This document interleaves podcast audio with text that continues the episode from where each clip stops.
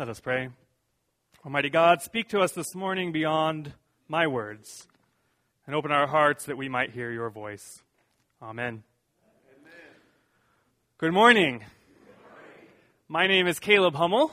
I am uh, very pleased to be worshiping with you today. I am a priest here in the Diocese of Western Anglicans in the San Diego Deanery. Um, I have uh, uh, the honor of being one of the very first uh, priests made by your former rector and our first bishop, Bishop uh, Bill Thompson. In fact, I think I might be the very first person in the diocese to be confirmed, ordained to the diaconate, and ordained to the priesthood by, by Bishop Bill. So it's uh, a pleasure to be with you today, and, uh, and I, am I'm, I'm really excited to be here. Um, as I said, I'm from San Diego, where uh, for several years I worked in a couple of different churches down there. I helped to start a Holy Spirit Anglican Church, which meets in the San Diego State area. Um, and for four years, I was the assistant at Holy Trinity uh, uh, Parish there in the Ocean Beach neighborhood. For the last several years, though, I've had a little bit of a different ministry. Um, I have been primarily a stay at home dad. We have a three year old boy, Leo, and today a five month old uh, named Luke. And so it's been a, a great joy to, to have that be my primary focus of my ministry these days. It also gives me the, the ability to come and to visit with, with other churches and fill in from time to time. So, once again, good to be here today. I have a confession to make to you this morning. I am a prodigal son. You see, when I was four years old, I decided I needed to run away from home. I had had enough. I was up to here with my mother telling me what to do all the time. I don't recall the exact uh, incident that initiated this, but I know I was fed up, and I told my mom, I'm over it, I'm going to grandma's house. And my mother, in her wisdom, said, Okay, let me help you pack. So we loaded up a little duffel bag with all of the essentials. I don't remember what it was. Hopefully, there were some clothes in there. I probably packed my Teddy Ruxpin and some other toys. And, uh, and I grabbed my little bicycle, still with training wheels on, and put my bag on the handlebars and started to pedal down the block. I, I don't remember a whole lot, but I remember the struggle of pedaling with that heavy duffel bag on my handlebars because I kept dropping the bike. And I was getting frustrated. I wanted to make a good exit. I was making a stand.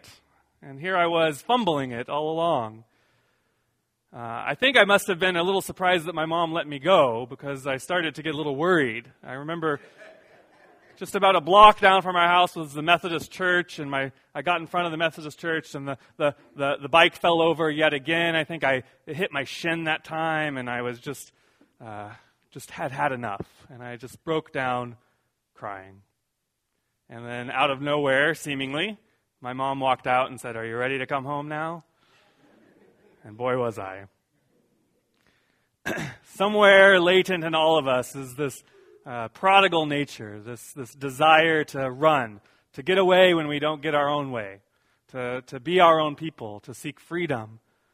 And so I think uh, for that reason, the, this parable that we read in our gospel today often speaks deeply to our, our souls and influences us in some special ways in my life, the, the parable of the prodigal son has, has come up time and time again in some interesting situations and some interesting uh, uh, uh, seasons in my life. And it has spoken to me in, in many different ways. It has shown me things about myself. It has influenced me and, and developed me spiritually. I can't think of another passage of Scripture that has, has had such an amazing impact on me. Maybe the prodigal parable is, is that for you as well? Or maybe there's, there's another passage of Scripture for you that it just seems like you can't get away from it. God continues to, to bring it to you, to, to ask you to respond, to shape you, and to make you who you are as a follower of Him. This parable of the prodigal son, uh, I'm not the only one who's been impacted by it, I know. Um, the, the great Catholic scholar and writer Henry Nouwen uh, was so captivated by the narrative of the parable of the prodigal son that, that he spent years meditating on it. He, he, he saw this uh, painting by Rembrandt. You might be familiar with it. It's the, the son is kneeling before the father who's cut his hands on his shoulder there, and he's, he's disheveled, and his sandals are falling off his feet, and he's, he just looks emaciated and, and tired. And the father is embracing him in his splendor and his beautiful red robe. And then there are some onlookers around, including the older brother that we read about. And Henry Nouwen was so captivated by this that, that he couldn't get it out of his mind. Everywhere he went, he talked to people about this story, about this painting. And, and, and he continued to be uh, uh, convicted by it and inspired by it. Ultimately, it led him to change the entire trajectory of his life. Up until this point, he had been a, a, great scholar. He had, he had worked at, at Notre Dame and at Yale and was, was now working at, at Harvard University, where, uh, uh, interestingly enough, my, my later church history professor was his uh, teaching assistant at this time. And, and during this season that he's reflecting on this, this painting and this parable, he's led to give up all of the trappings of his scholarly life and to go and to, to begin serving at a, at a community for, for the, the uh, profoundly mentally handicapped in Canada. He gives up all the prestige and notoriety of being a Harvard scholar to be a pastor to, to people who some couldn't even talk to him, who didn't understand who he was or how important he was, but who just loved him and loved having him there. That's quite an impact for a few verses in Scripture to have on someone's life. I pray that uh, something in God's Word will have that kind of an impact on your life as well. So clearly, this is a, a powerful passage, the parable of the prodigal son, but let's stop talking about it and actually start looking at it. How about that? First, this morning, as we dig into the actual Scripture, I want us to, to have a little bit of context in mind. We didn't read it, but earlier in this chapter in Luke's Gospel, chapter 15, uh, we have sort of the scene set. Jesus is, is at table with sinners and tax collectors, it says. And up roll his, uh, his favorite nemesis, the Pharisees and the scribes. Those guys just were always coming out of the woodwork. They were in, infatuated with Jesus, weren't they? They couldn't let him get away with anything. And they come up and they say, What are you doing, Jesus? Why are you eating with these sinners and these tax collectors? Don't you know that any teacher of any good repute would stay as far away from them as possible? These degenerates, these scum? How dare you sit down and eat with them and, and claim to be from God? It's this encounter that leads Jesus to tell three parables. The parable of the lost sheep, in which the 99 are left behind so that the, the shepherd could go and find the one that is lost. Or the, the parable of the lost coin, where the woman just ransacks her entire house in order to find that, that one coin. And then finally, the parable of the lost son, or the prodigal son.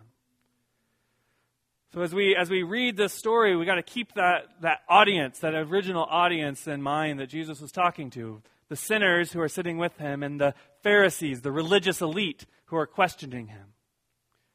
I don't think it's a far reach for us to join in with the, the majority of church tradition who, who equates the, the younger son in that story with the sinners and the tax collectors, and the elder son in the story with, with the Pharisees and the scribes.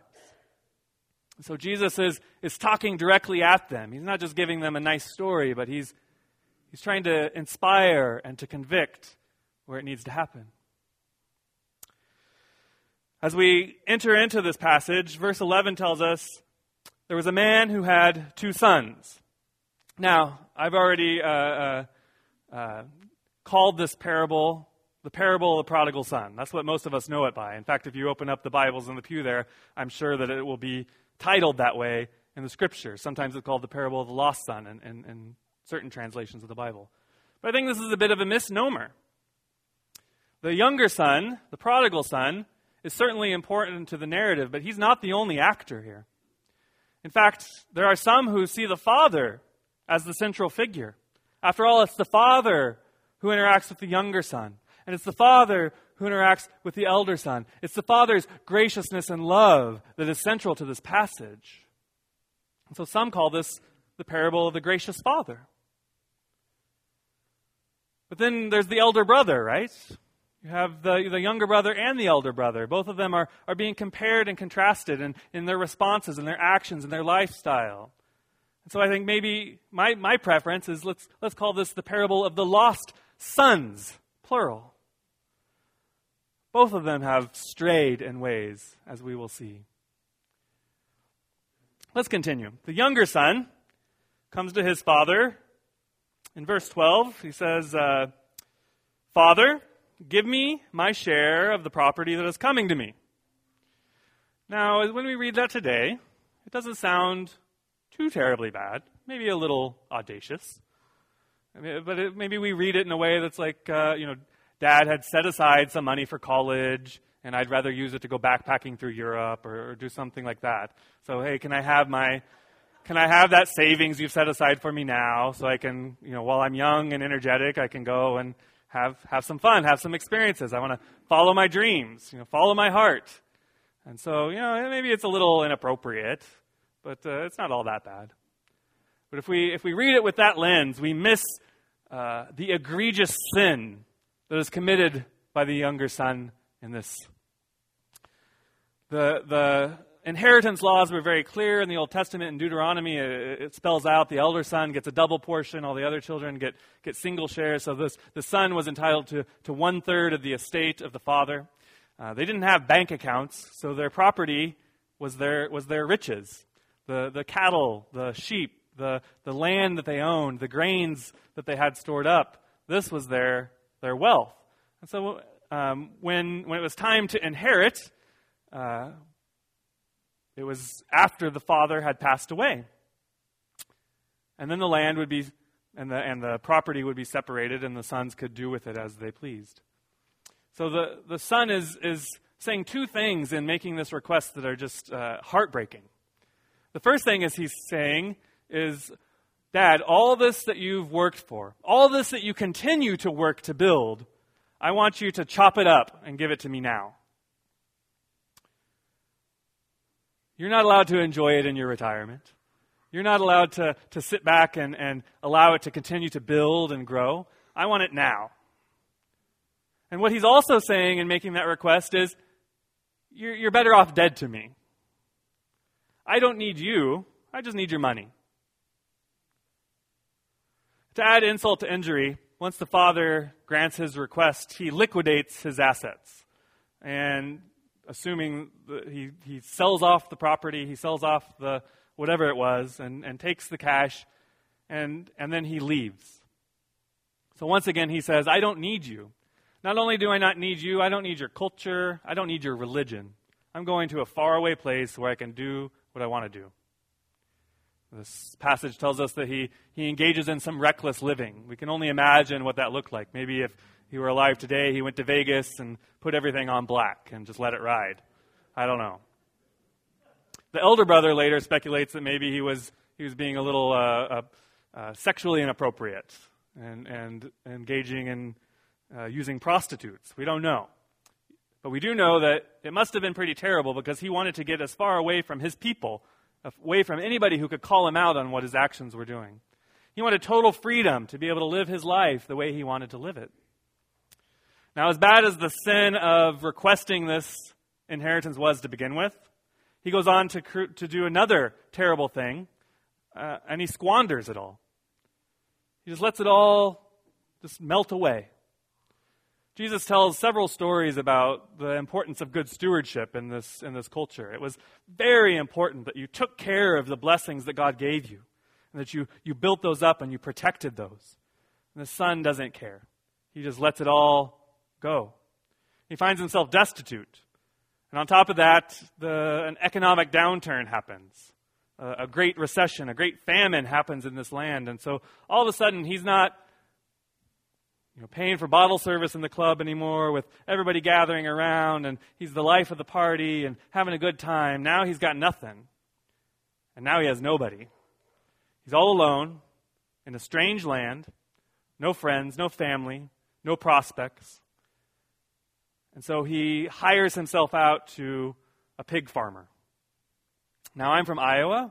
This is, I mean, we're known for cows and corn, but we also have a lot of pigs there. And so this is when I read this at first, I think, oh, well, that's a good job. Yeah.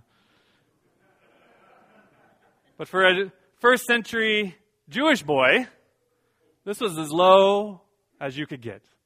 I don't know what today's modern equivalent would be, and I won't speculate just in case uh, some of you have uh, less desirable jobs here. But you can imagine what kind of muck would you have to get into to kind of equal the depth that he had fallen to. And not only that, it wasn't a very good job because he couldn't even feed himself based on what he was making. So I don't even know what the point was. He's hungry. He's, he's envious of, of these pigs, the lowest animal that they could think of. And and all of a sudden, he has a moment of clarity. The, the, the passage basically says he comes to his senses. And he says in verse 18, I will arise and go to my father, and I will say to him, Father, I have sinned against heaven and before you. He has a change of heart. He's realized the error of his ways. He's realized his mistake. And he's, he's seen that even in, in the depths of his despair, he's recognized something from his former life that, that, that sparked something in him that he wanted back.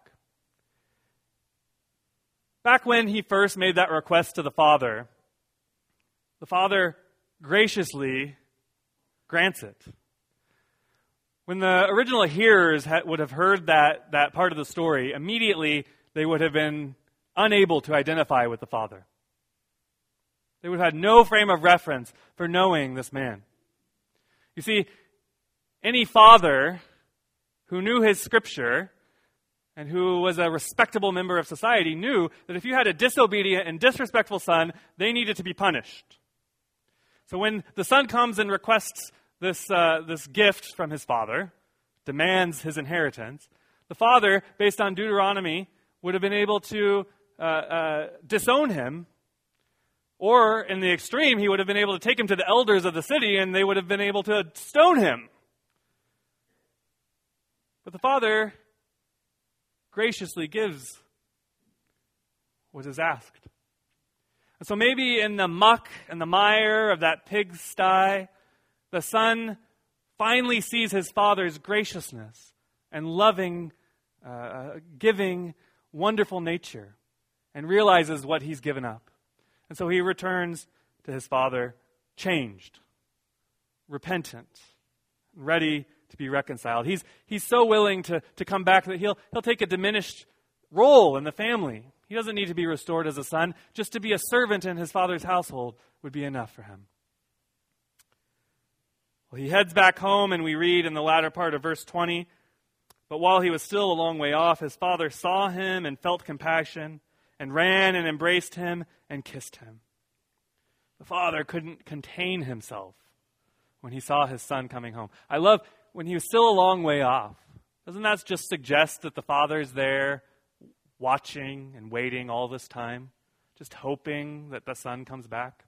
The, don't they have on the East Coast? They have those uh, those little walkways on the top of the house on, on the coastal communities. So like they call it the widow's walk, right?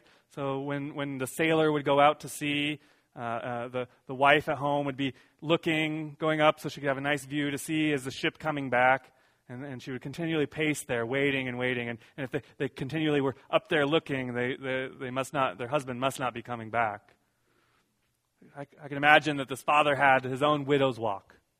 The daily, he just, he, he was looking, waiting for his son to come home. And when he saw him, he runs to him. Now, once again, this in our context, this doesn't seem like that big of a deal. If I go home and I, I see my boys after being gone all day and I, I run and scoop him up and give him a kiss, and uh, nobody's going to think twice about that. They're going to think, oh, how sweet. But this was a dignified man. This was a, a Jewish adult father. He did not run. One did not do this kind of action. Just imagine him in his, his long flowing robes. You know, he'd have, to, he'd have to hike up his dresses and, and run. This is not a man who did a lot of physical exercise probably anymore, and so he's probably huffing and puffing and sweating, just completely undignified, but filled with joy.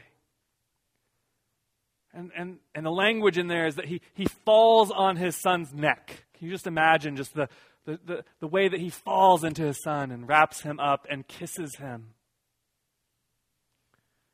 The son tries to confess, but it's almost as if the father cuts him off and says to his servants, Go and get the robes and the ring and the shoes, and let's, let's have a party because my son is alive and he's back.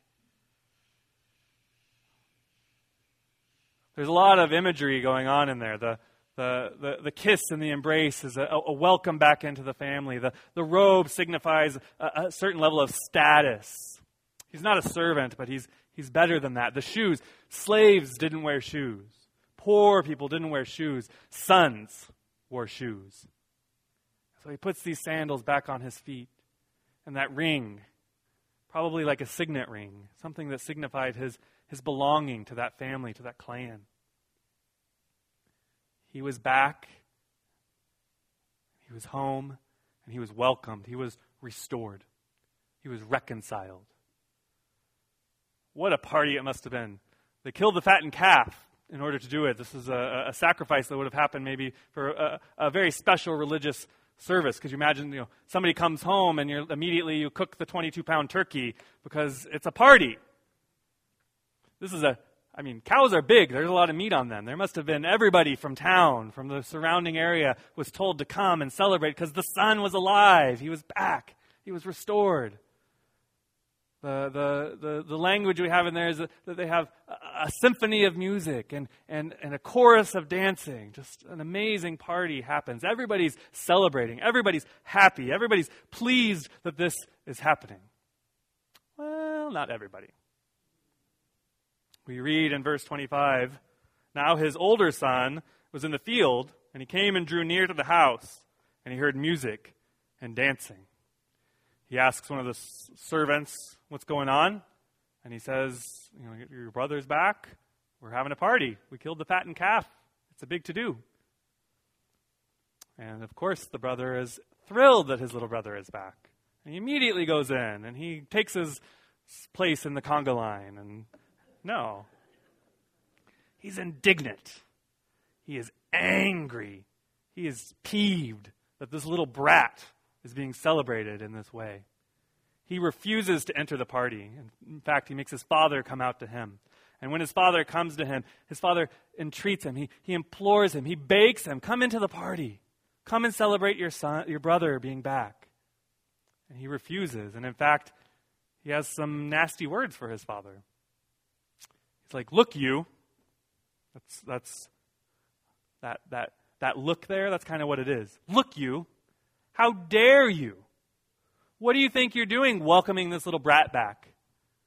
What do you think you're doing killing the fattened calf for him? He's scum. He's a degenerate. Don't you know what you're doing? Meanwhile, I'm here all along doing everything you've ever asked. I've been a good son. I've never gone away. You've never thrown me even a little shindig, let alone a big, fantastic party like this. What do you think you're doing? Is a rather audacious way to address one's father.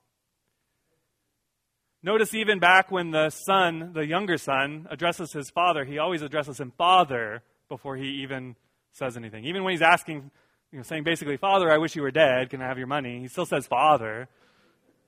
It's a sign of respect to address one's elder or one's superior in a way like that, father or sir.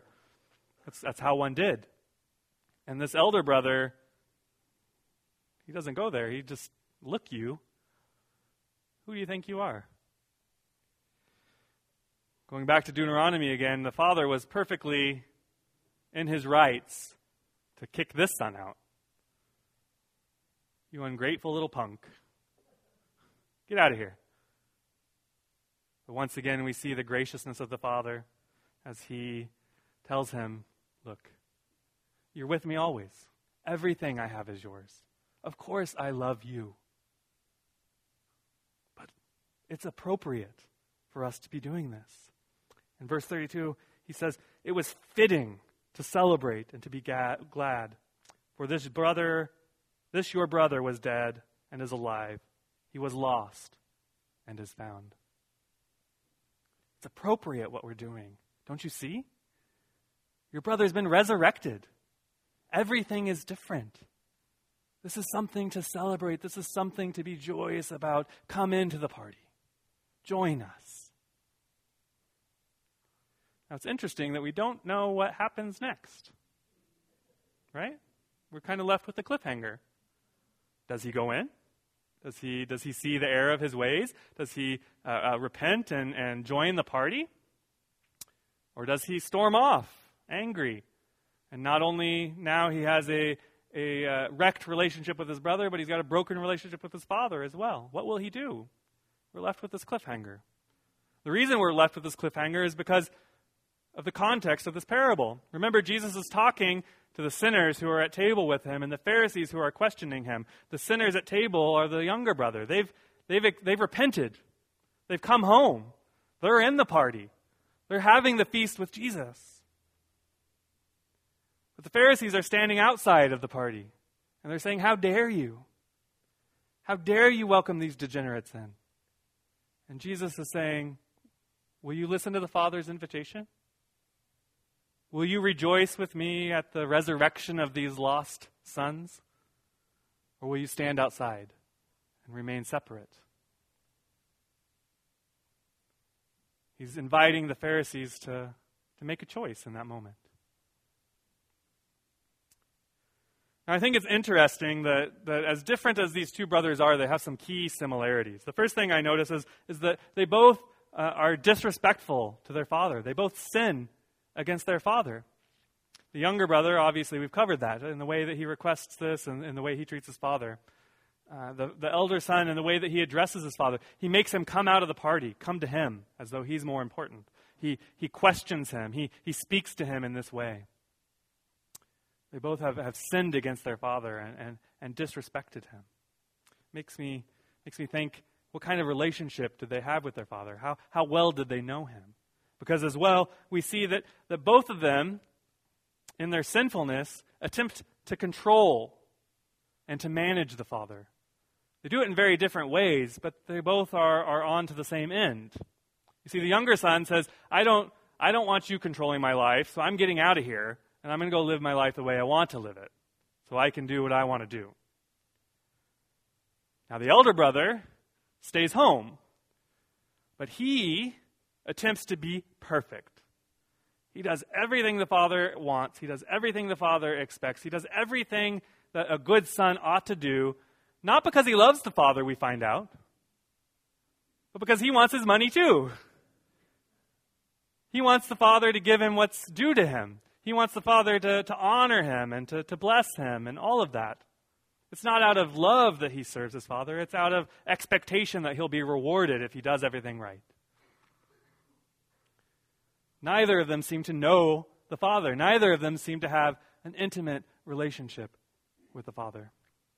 And both brothers have an opportunity to repent, to change their ways, to come into the party. They both receive that invitation. And the younger son uh, is overwhelmed by it and, and celebrates it. But the older son, we're left to wonder will he come in? The parable was told to the sinners and to the Pharisees there, but it's, it echoes down to us today.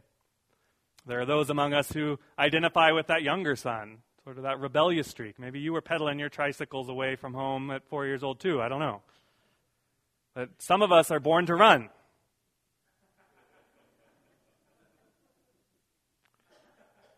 Others stay home. We do what's right, we do what's expected of us. We show up and we serve and we expect to be rewarded. I think some of us go from one to the other.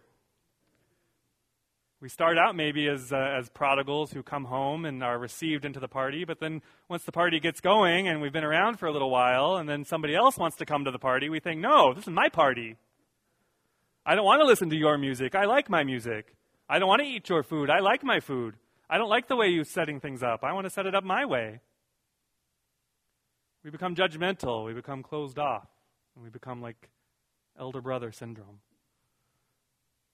There's a reason why we have confession every single week. And if you do the daily office, every single day we confess. Guess what? We never run out of stuff to confess. If you do, maybe you have elder brother syndrome. We are called to con- continually be aware of how we're relating to God and how we, we fall into that, uh, that relationship, that dichotomy. So, as we reflect on this passage in this context of the season of Lent, I, I think there are a few invitations that are, are, are being issued to us, and, and I'd like to share these with you. The first, I think, is we're invited to examine ourselves.